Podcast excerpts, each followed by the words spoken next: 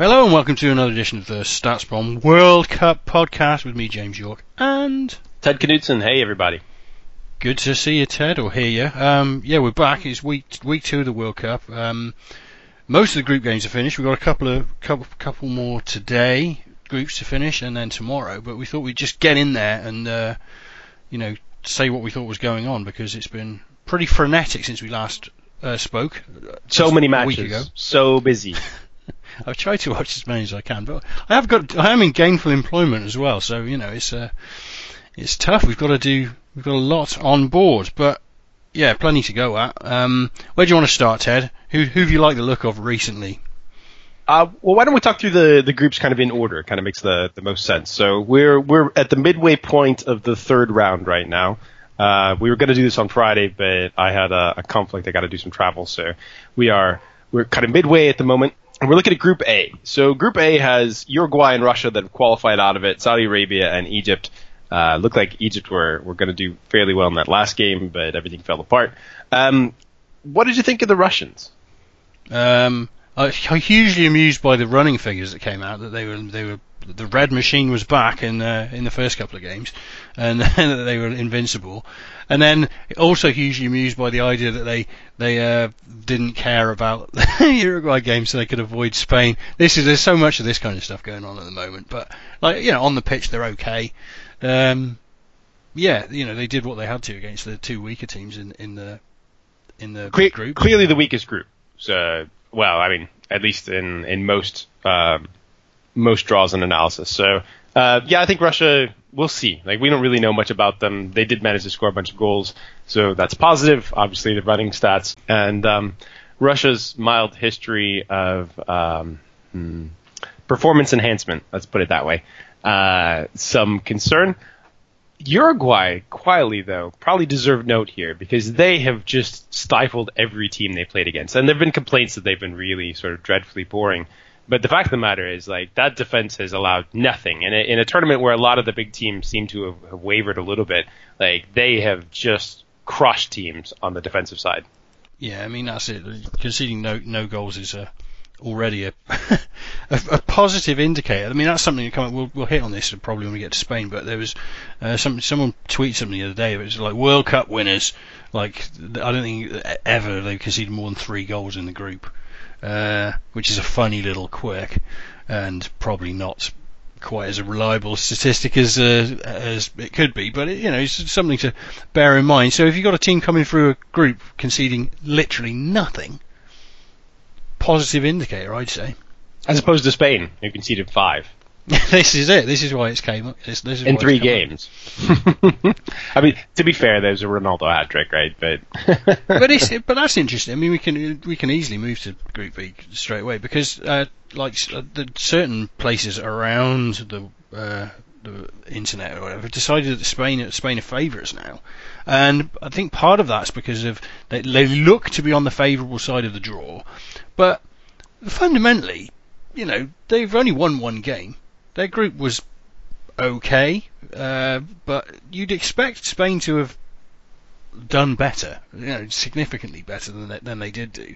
So, again, I think we've got reputations coming to the fore here. It's easy to look at uh, look at the draw and just say like, right, I can spot, I can spy all the big teams, and Spain are one of them. And maybe they've started slowly, and they'll they'll get their act together uh, sooner or later. But you know, performance-wise, it's not not wonderful right now for Spain. I think, yeah, that group was like particularly tightly poised. The the it could have gone any possible way right at the end there. Spain like easily could have not qualified. that was And- insane. No, it was it was it was awesome. Like, the, uh, this World Cup has been tremendous for, for like tension and, and teams that you don't expect like really pushing everybody. I, I tweeted this out, and I, I think that like, this is my perspective, but other people might disagree. Um, you know, people are like, oh well, you know, it's it's not a great World Cup in terms of like the big teams not being dominant. And I kind of view it a different way. I think that that there's more talent distributed around the world, which is kind of exactly what, what the world wants anyway, and, and FIFA wants from the World Cup. And, and a number of these teams have like legitimate game changers in their squads. And, and as a result of that, we are seeing, you know, these, you can't just key on, on one or two guys. Like you, you get, you get a better distribution of attackers. You get some, some pretty serious set piece type stuff going on uh, which is another like big theme that we can get to. Uh, so my my take is that is actually that football uh, in the smaller places have have better players uh, than possibly ever before, and that's one of the things that's pushing the big teams. I think also um, related to that, you can actually say that you know uh, coaching coaching can make a significant difference for a, a, mediocre team and bring it up close to a, a level um, of a less well coached uh, team of you know with you know more traditional stars. You know we've seen Argentina and and uh, Spain seemingly in kind of uh, managerial meltdown over the last week week or two.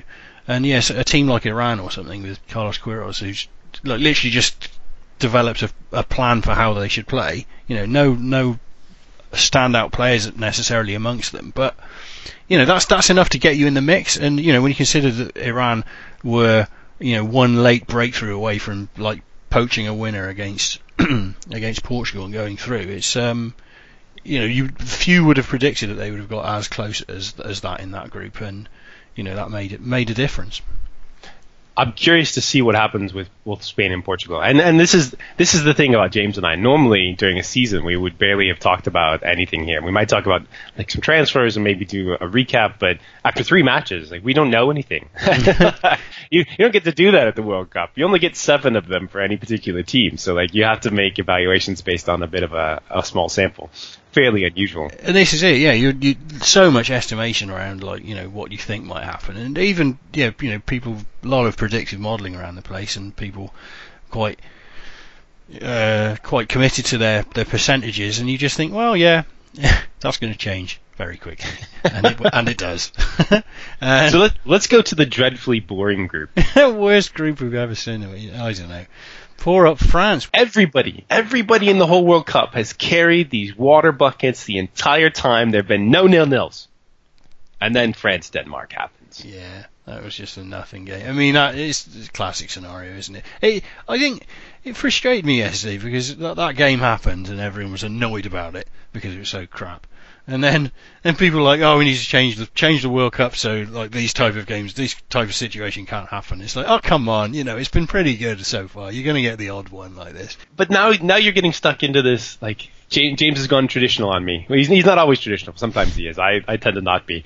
Like I actually think that you should change the World Cup in the draw perspective. And you know, the, there have been definitely, absolutely, positively times in the past, and it was admitted, I think, just this past year that there was a, a fix in like the '98 World Cup to allow France and Brazil to potentially play each other. But like, you should randomize uh, the the draw after this round. Like, you shouldn't you shouldn't know exactly who you're playing. You shouldn't be able to to have these weird incentives. Like, you should just be able to say we should win our group. It fixes these last round matches so that you don't have a complete and utter mess, at least to some extent. Um, and I, I think that it just improves it. So like, yeah. there's no there's no reason not to improve it. It's a it's a pretty obvious upgrade. Do you know what? I I think. I mean, I'm literally thinking on the hoof. I think it's literally organisation. I think that's the that's the sole reason they don't. Literally, so you know, you've got an idea of where a match is going to be and who potentially is going to go but then that doesn't make a whole lot of sense either, does it? Because it's still a coin flip if you're in first or second. Yeah. You know, going into the last game, and then right, which hotel are we staying in? it's not like, it's not like. Uh, but then I guess fans maybe more, maybe might target certain games, hoping to. Oh, it's just complicated, isn't it? I, I get it. Like the World Cup is a giant logistical. yeah, yeah. even more so in in America in, in 2026 because it's like it's just absolutely massive, and you could be East Coast or West Coast, and hundred thousand person stadiums and whatever. So I kind of understand it, but from a sporting perspective, which seems to be what FIFA cares the most about, then this is what you should fix. yeah, we're always uh, going to get boring games like that, though. So. so you, back to the football. Like, how do we how do we feel about France and Denmark here? And and you know, let's let's let's pour out a forty for our brethren in, in Peru because like those guys, they were fun to watch. That, that, that was a, a, team that got knocked out, and, and, you know, not not saying that Iran and Morocco like also were not fun to watch because they were really enjoyable, but you know, Peru seemed to like win a lot of hearts, didn't score until the last game, but uh, could have easily been different. Yeah, I think every, everyone liked the look of Peru and the way they the way they approached their game. Um, Except but, for the extremely long shots. oh yeah, that's how they, they started both the first two games. Like, and you thought this is a team that doesn't know what they're doing, and then like as as time went on, it was like, oh no no no, they they just put a few sighters out. That's fine. We'll allow them to do that. I think France are the quiet ones at the moment. Like, you know, you're just not going to beat France easily, are you? They they have got like I mean, they've got great players in, in throughout the side. The attack doesn't seem to click at all. It's, it's, it's crazy, isn't it? You know, you've had Arsenal for years, then Chelsea, now France, all basically boiling it down to like, right, we've got good players, good attackers. Oh fuck, I don't know, what should we do? Oh, we'll just play Giroud and then that'll work itself out. Just play Giroud. yeah, I Yeah, but you don't start him. Like you bring him in. But it just feels like this is how everyone ends up. It's like Fellaini forever getting picked for Man United or whatever. You, you're always thinking like they've got they've got other players, they've got someone else they could pick, and then you know they, there he is in the starting lineup, and you think, oh, actually, well, someone someone likes him. It feels like that way a bit with Giroud, but Giroud is very attractive though, so yeah, he, he's he's got that power of persuasion there. he just must be a, a charming presence around the camp or something. So I think the Danes are messy, by the way. Right. Like I haven't haven't seen much out of them. It looks like they struggled in a lot of their matches. Um, maybe a bit of flattering to deceive there. Now this is you know, my my Danish friends uh, uh, who are, are going to be a little frustrated with me here, but it's mostly like a numeric evaluation. Um, France looks like they've been fairly dominant. Not again allowed much on the defensive side of the ball. Can really gum up the game. Their attack doesn't click much, especially given the talent. But I think a lot of that is is kind of a coaching basis. But you know if you're just going to uh, we used to call it Greek. If you're going to Greek your way through the tournament, or like now we call it Portugal. If you're going to Portugal your way through the tournament, and then just hope that some of your stars, you know, manage to score wonder goals, uh, is, is not necessarily a, a bad way to go about it. I it, the the Dutch did this under Van Gaal as well, right? Yeah, I mean that's the thing. The bottom line is you, you're here to try and win a tournament, so you know there's no point being flair and getting knocked out in a four-three thriller when you can just win one 0 every game. It's bottom So- line. Moving to Group D, Portugal, or sorry, uh, Croatia have nine points, yeah, just crushed that. seven Crushed that goals, group. one against, and it's a, it's a it's a good group. Less less Iceland. Sorry, Iceland. You guys are pretty dreadful. But uh, like Argentina and Nigeria, like legit teams and and played quite well. Man, that game last night was out of this world. But you know, we want to give before we move on to that one, uh, give Croatia credit. Seven goals, one against, three straight wins, and it didn't really look troubled against almost anybody. They, I mean, they've got a midfield that you know to die for, really, haven't they? they there's, Yeah. there- there's no denying that uh, you know any team would be perfectly capable of uh, performing with the midfield they've got, and they, you know they've got a reasonably solid team around it. Um, yeah, I mean, I think every, everyone everyone's kind of come around to the idea that Croatia they're not even a dark horse at the moment. They they they could beat a, any team like on their day. Um, who I thought this team should have been better last year or last last World Cup and also at Euros. Like I, I thought that they, given the ages, like that was kind of their peak ages, and I probably lost some some money on this. So I'm, I'm a little bitter, but I I thought that they they should have been better performers in the past. Um, but yeah, like right now they're they fully click. Luca's still in this team, which I kind of There's always a couple of guys around the squads that are just just just there for till the bitter end. But I mean, they've got they've got Denmark now, and then they'll probably face Spain, and that's that's probably closer. The books will have Spain as clear favourites, I'm sure there, but that's probably closer than um, closer than you might think. I would say, if you know, providing that all goes to to expectation. But yeah, I mean, Croatia certainly look like not quite locked for the quarterfinals, but pretty solid bet to get there, and you know could even go further. Um, anything can happen though, Chad. You know anything. anything anything at all. Marcos Rojo could score the game winner with his right foot what a finish! That was from superb. open play.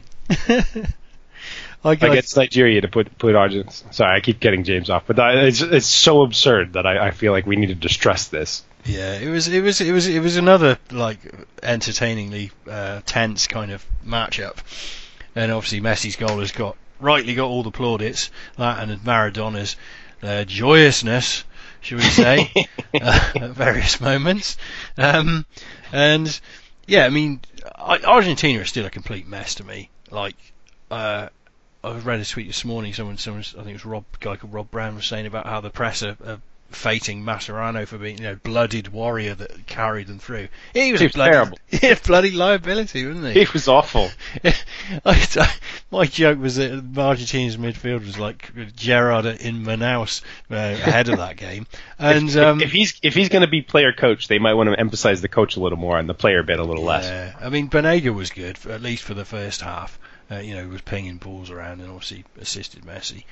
Um, but yeah, the rest of that midfield just, is still just going to get you know wrecked again, just like Croatia did as soon as they come up against someone decent. And then, the thing is, they're still, it- it's the same story. They're relying on Messi to to bail them out, and What a goal, though!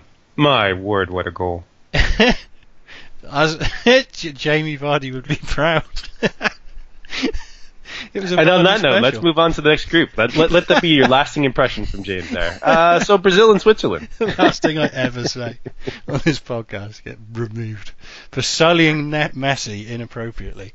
No, it was it was great. You know, there's there's no denying it. The two touches and the finish and the movement. The movement was the thing that everyone caught as well because it was just in an absolute flash and he's just decided to go and Banega's spotted him. It, you know, did, just perfect little alignment of um, of play. Really, you can't you can't deny that. But Argentina took eight shots in that match, which is terrible. And Yeah. you know, a must-win match against Nigeria, who are Nigeria are okay, but Nigeria feel like a team that they don't quite. Oh, I don't know. They just don't quite go through with it. You know, They, they never. They never quite live up to the, the talent that's in their squad. Their, ta- Mm. their squad definitely looks like it's got it's got depth, it's got talent. Uh, but yeah, I mean that's where the coaching thing is, right? And and generally, my perspective is that you know the coaches at the national team level are considerably lower. Like you know the they're the guys that are left over. Uh, they're, Yeah. they're not the ones that are dominating club football or even like pretty good in club football. They're the ones that are towards the end of their careers or probably not good enough to regularly be in club football, and, and that's why they're national team coaches. and it's challenging anyway, isn't it? Because they, you know, they actually have to, um, you know, generate uh, some kind of philosophy and knit team spirit together and all those kind of things uh, in a short space of time. So you know, it's, Sure. it's never going to be as easy as it could be. Right, so- Argentina are a hot mess, though. I, they, their next round is going to be absolutely fascinating. Now, now watch them get to the final, and you'll just be like, "Well, they figured it out, I guess." But Yeah, so they got to beat France and then either Uruguay or Portugal. I, I wouldn't put I wouldn't put them favourite against any of those teams. I don't think in No. in a flat you know flat game. But I, I, I think Uruguay actually capable of containing them. France definitely are. Um, Portugal, mm, they're a Don't bit know. like Argentina and Portugal. They're a bit of a, a hodgepodge of ideas and execution. less low end variants, but certainly variant. Yeah. Um, so Brazil, Switzerland, Serbia, Costa Rica. Costa Rica are out, so we're we're into we're into the games that have uh, the the groups that have two uh, matches played. They've got one match left. Uh, so we've got Brazil and Switzerland and Serbia that are all in contention here. Yeah, I mean, Brazil should beat Serbia, but that's not. It's it's not the game you want to definitely get something out of. I think as the third game, you'd prefer to be playing your bad team. Serbia are okay. Hmm. Switzerland should be should be able to best Costa Rica, or at least uh, you know secure enough of a result to to qualify from the group. But Swiss are weird. They, they've they've basically given up early goals and then stabilized and then played really well uh, in in kind of both of their matches. Um, yeah, I don't know. Like the the Serbia Brazil one is a is a live game, and it'll be intriguing to see how the Serbs play. Uh, Brazil Brazil also haven't been sort of. It's like hmm, how to say this. It's like you took the talent of a Manchester City or something like that, but then you took out having like a really good coach. And, and Tite actually, I think, is a pretty good coach in defense, so that's not a problem. But it's the attacking element that we're talking about here, and and you know, they're mostly left to to do a lot of their own stuff. Um, that's kind of how it's worked out so far, and yeah, they have a lot of long range shots. They're not creating a ton of great chances. Uh, a lot of Neymar rolling around on the ground, but that's pretty normal. Yeah, this is it. Is Neymar, you know, like eating too many possessions kind of thing? If you know, just just to create a, a good balance for their, their play. I mean, if they click, if, if Brazil literally click and you know score a couple of early goals in any given game, which could easily have happened, um, they should be able to they should be able to meld together the sum of their parts. But yeah, I don't know. Again, Brazil, in a way, it feels like similar to how I feel about Nigeria. Brazil like there's something missing. I don't know what it is. It's it's um just that kind of je ne sais quoi about how to like cynically extract results. Although you know they they got the goals in the end against Costa Rica that they did really deserve. So Haven't scored enough goals that Jamie Vardy would be proud of, huh? no, this is it. You know, that's that's the kind of striker they need. anyway, right. So that's Group E. I'm talking about Jamie Vardy. Right. Um, I didn't bring it up. this one's all on you. I know. Uh, I moving along to Group F, Group F. Uh, Mexico, Germany, Sweden, South Korea. Really enjoyable group. Uh, not least because the German meltdown and then the insane Toni Kroos shot, which just like I, I keep seeing that replay from behind it essentially, Yeah. and the window that he had to shoot it through. And and people are like picking to bits uh, the the goalkeeper technique and and why was there only a two person wall and why didn't someone close down? And what's really interesting to me there is like you know you have to make decisions so quickly, and a lot of it is, is autonomic. Like you are just locked in on whatever your technique is or whatever you're seeing, and you're trying to adjust. And, and we expect this absolute perfection out of footballers. And actually, one of the cool things about set pieces is that like we try to throw occasionally, like once or twice a match, things that people have, have not seen. Uh, and you throw that against against players, and you see how they adapt to it. And you you're hoping that they make a mistake so that you get a better chance on goal. And it, ha- it actually happens regularly because you have to process this and you have to deal with it optimally in a very short space of time. Um, so like not sending an extra person out, not reading that Germany only had four in the box because they were at least slightly worried about the counterattack. Like that's clearly a mistake. There was an extra keeper step there, but like that one's a bit difficult because you know how do you how do you process that? Should have gone with a different hand. Um, there was the negative step discussion about Jack Butland uh, and stuff that, that came out of like Paul Riley's and someone uh, evaluating goalkeeper technique. It's like really fascinating type stuff, and yeah, I've, I think we've talked a little bit before on on football about just how deep it is, how how impossibly deep you could just keep going if you want to keep learning and learning and learning and learning. Um, and this is the thing. Like you can pick everything to bits, but at the end of the day, all these guys have to make these immediate reactions and read the situation in front of them perfectly in order to to like not give up these amazing goals. Like full credit to Toni Kroos. He hit that so hard and in like maybe a meter square Yeah. uh, total space. Yeah, that was a great game. That was Uh, a complete baller moment, wasn't it? I mean, like you know, you have to put it. There's only one place you can put it, mate, uh, or your team is probably going out of the World Cup, and he's just done it. So hats off to the hats off to the guy. You know, the that's it. Germans. Uh, yeah, I mean, this is it. Like, you know, the traditional English like view of like the German national team is like is to not root for them. Yeah, right. There, are historical reasons for this. We won't need to get into that. Anyway, I'm not interested in that. I, I, I just wanted. I was happy to see Germany struggling, potentially going out. Why? Because they always do well. They Yeah. always get to the semis. They always get to the finals. They win tournaments. What, give them their meltdown. Give them their one bad tournament, please. Is that root, for ask? chaos a bit, right? Especially Yeah. German chaos. The, uh, on the flip side, in the, in the world political landscape, let's not root for German chaos. They're like one of the few things that are keeping us together right now. That's quite true. Uh, so Mexico, oddly enough, sitting on six points, can still go out of this group with like a funky set of results because they are playing Sweden, and if Sweden beat them, then that is a big deal. Germany Yeah. and South Korea as well. Um, The you know, the South Koreans are not pushovers. They're they're decent. Um, so Germany has to has to perform.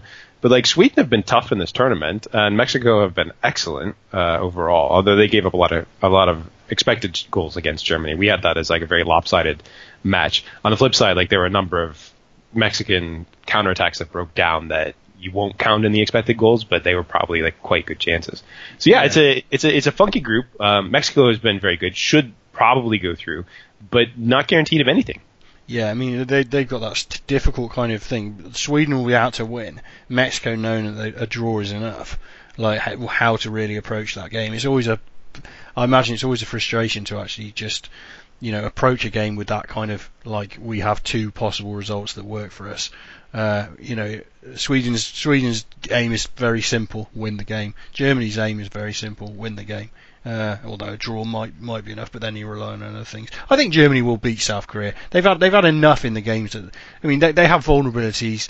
They don't look as um, they didn't look good in the last World Cup until they hammered Brazil. But you know, there, there, there, there's been plenty enough in attack for them for you to think that they're going to get more than a goal a game, which is what they've been, uh, what they've got so far. Uh, at some point, uh, you know, they sure. They uh, we get- think they'll take care of business, and then the Yeah. question is really Mexico, Sweden. Um, it's fine. Like look look forward to the match tonight. Um, that is that's the late set. Uh, so Brazil, Sweden, or Switzerland, I think is the three o'clocks. I don't know. Anyway, um, moving on to Group G, which is like actually quite boring. And I had to I had to sort of steal my son against this. He's like, oh, I could I, I could stay up and watch the the Belgium England game. And I was like, "Eh, don't. It's not it's not exciting just skip it. it's fine. He's like, why? Um, because there are weird incentives at play, and this is what we were talking about a little bit with the draw. Um, but I mean, we should talk about England first. Like, let, let's take a moment to be excited about the three lions. you want to be? you want to be excited about this? I, I look, they, they were they've had two dominant or fairly dominant matches, uh, but like dominant off of set pieces for them for the most part, which is really unusual way to go about it. In fact, one might almost worry that they're not dominant enough from open play against fairly weak competition. Now Yeah. we say that you know there are tactical reasons for that potentially. Um, yeah, there are also penalties involved that you you might be able to give credit for it. But um, yeah, England have been good. They look well coached. They look like they've they've seriously drilled a lot of things that you might care about in uh, in a World Cup. They're making it through the group stage. This is exciting. Yeah, I mean, I, th- I think the thing with England is is they've they've effectively uh, maximised. Um, I don't want to use the word marginal gains because it's just like a bit lazy and whatever. You don't want to sound like Team Sky. You're you're worried that there's going to be like a Russian overlap here, and It's normally basic stuff like, hey, it's a marginal gain, practice tech set pieces. It's like, yeah, well, of course, practice set pieces. But um, but no, all these little things like you know, Hey, create, create an idea. Don't belittle that. Come on. Some of us, some of us have have spent many years saying that people should do this more. yeah, well, they should. But that's the thing, isn't it? It's, it shouldn't be a marginal gain. It should be an absolute fundamental, normal thing that everyone does. Yeah. Yeah. Yeah. Yeah, I'll, and do it a lot. Like you know, 15 minutes per training session. right. So so it feels like England have kind of cracked all that, and it, it's slightly masking the fact that. Um, I mean, yeah, the the style of play they've got down, like an idea of it, but I don't think it's quite working. But it's hard to know because they were away and clear so quickly against Panama that there was no real need to create much from that.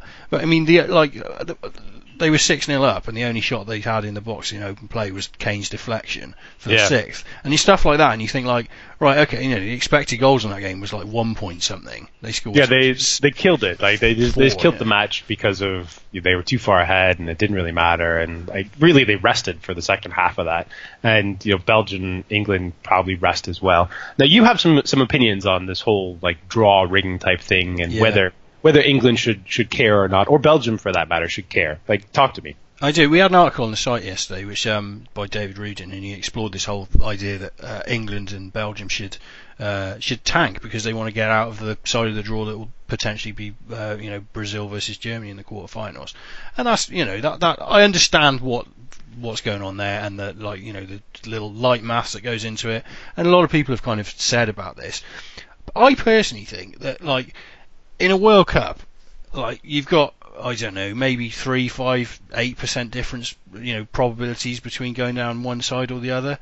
I think your error bars on that are going to be so big that it's actually hard to say that what you might lose from, uh, you know, putting in a weaker performance and you know, say losing against Belgium rather than like just going out and trying to win.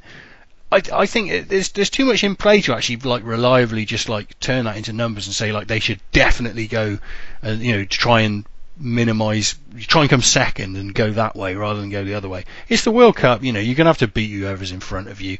Um, chances are you aren't going to win the tournament. Just go as far as you can. Um, that might seem a little bit flowery, but I just don't think I just don't think it's that important to um, try and game the system in this way. I think you should just Now I Go would as far come at it from I would come at it from the perspective that say that every percentage matters, and I'm naturally a gamer anyway, so I don't mind sort of gaming the system. Like this is how you do this, and this is how you create better outcomes. There is an element of you know, you should just do your best and have your boys like go out, have fun, and try to win, and that's fine. Um, yeah, I mean, I, I think it's I think it's less clear cut is, is kind of how I, I would put it. And Yeah. you do have to just beat what's in front of you, and and it should mostly be out of your control anyway. So like you know, just go enjoy it. Um, so what's going to happen in the next round though? Like how how far are England going? How far can they? I think everyone's decided that whatever the, whatever team they get in the, the round of 16, they'll they'll waltz past. But they could end up with someone like Colombia, and then it would be like, hmm, that's not actually. I don't think Colombia is an easy game at all. Um, but you know, beyond that, I don't know. It's it's it's so hard to get a real truthful angle on how good England are. Um, like Yeah. they, they look two two fairly weak teams. Like Panama might be the weakest team in in the World Cup, or one of the the four anyway. Uh, Tunisia not bad, but again not better than not Yeah, bad. I mean, well, they got absolutely tanked by Belgium. You know, Right. that that was probably the most dominant performance of the whole of the whole. Um, and and. Belgian Belgians are probably one of the the top four, top five teams in the tournament coming into it anyway. So you expect them to do well, and they look like they're doing well. And uh, th- but they have they also haven't been tested defensively like at all. Uh, England could test them some. Um, you know, Roberto Martinez uh, is, is generally known as a pretty good attacking manager, but his defenses seem to to spiral uh, the more time that he's with the team. Um, what's interesting about England right now is like how effective they have been at the youth ranks, uh, which means that like you know Chelsea's academy and Manchester City's academy and Liverpool and a number of others like Ryan Brewster's at Liverpool and I think just re-signed to a new deal this summer.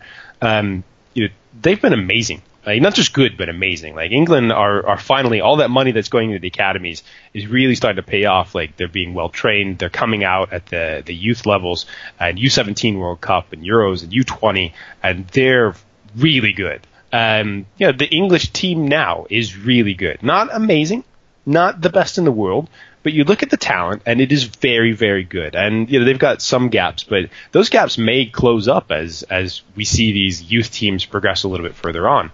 Um, you know, it seems like Southgate has has them clicking. Like they really are working on set pieces. It is is completely and utterly clear.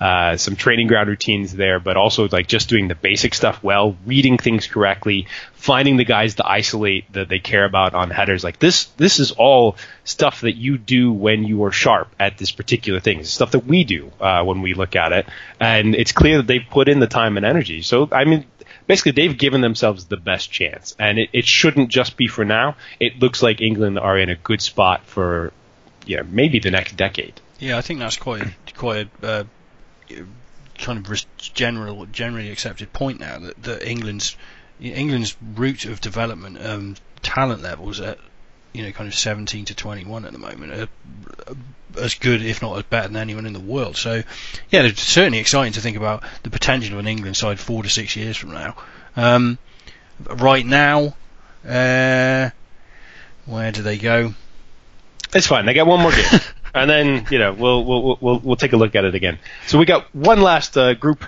Senegal, Japan, Colombia, and Poland. Poland, who came into the tournament looking pretty good, have not looked pretty good for I the rest they, they were the seeded team, weren't they, in this group? Yeah. I think. Yeah. So two losses, mm, not very good, lads.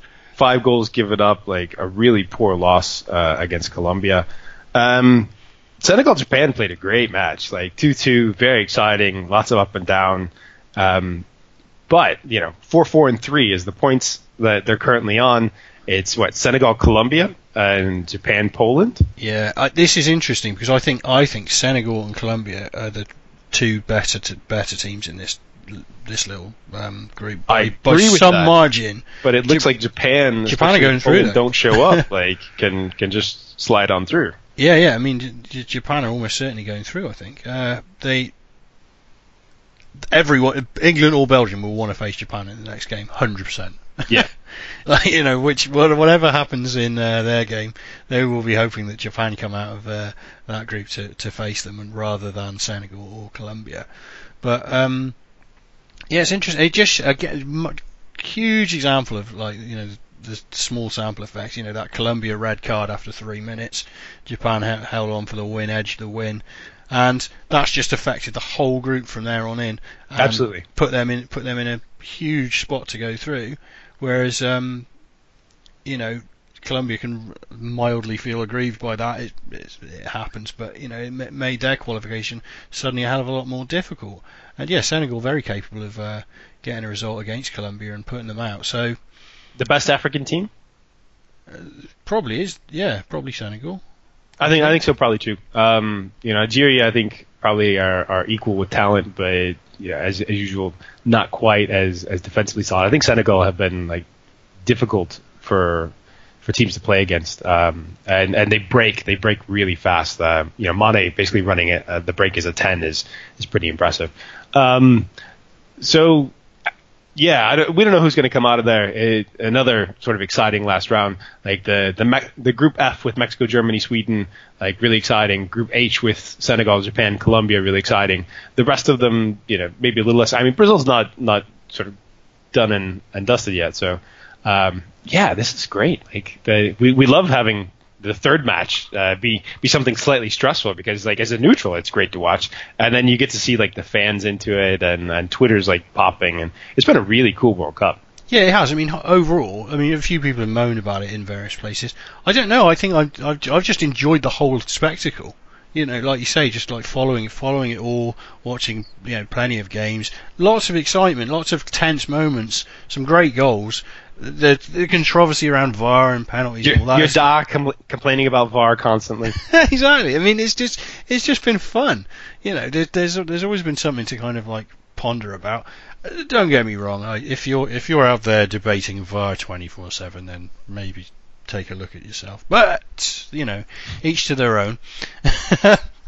yeah, it's been great. I've absolutely loved it, and and of course we're towards the the business end now every everything's going to matter soon enough, and you know extra time, penalties, all come in, load of fun there. Do you think Jamie Vardy is going to get a chance to score a goal that Jamie Vardy would be proud of? I think Jamie Vardy's lucky to get will be lucky to get a minute on the pitch because the three lions of Harry Kane and his left foot and his right foot will um, play will play 90 minutes come rain or shine. And uh, yeah, Vardy be lucky on so, the pitch. So, so Vardy's waiting for extra time. Is what you're telling us? Yeah, maybe. Bring him on for okay. penalties. I think he's got the right temperament for penalties, maybe. That's true. Which, which we might lack in the England squads. Timid players and not wanting to take penalties. So, so James is clearly predicting that it's going to be, uh, you know, a Germany England match, and Jamie Vardy's penalty is going to make the difference. oh, Vardy skied it. Oh no. and on yeah. that note, let's yeah. uh, wrap things up. Enjoy the rest of the World Cup, everybody. Cheers, mate.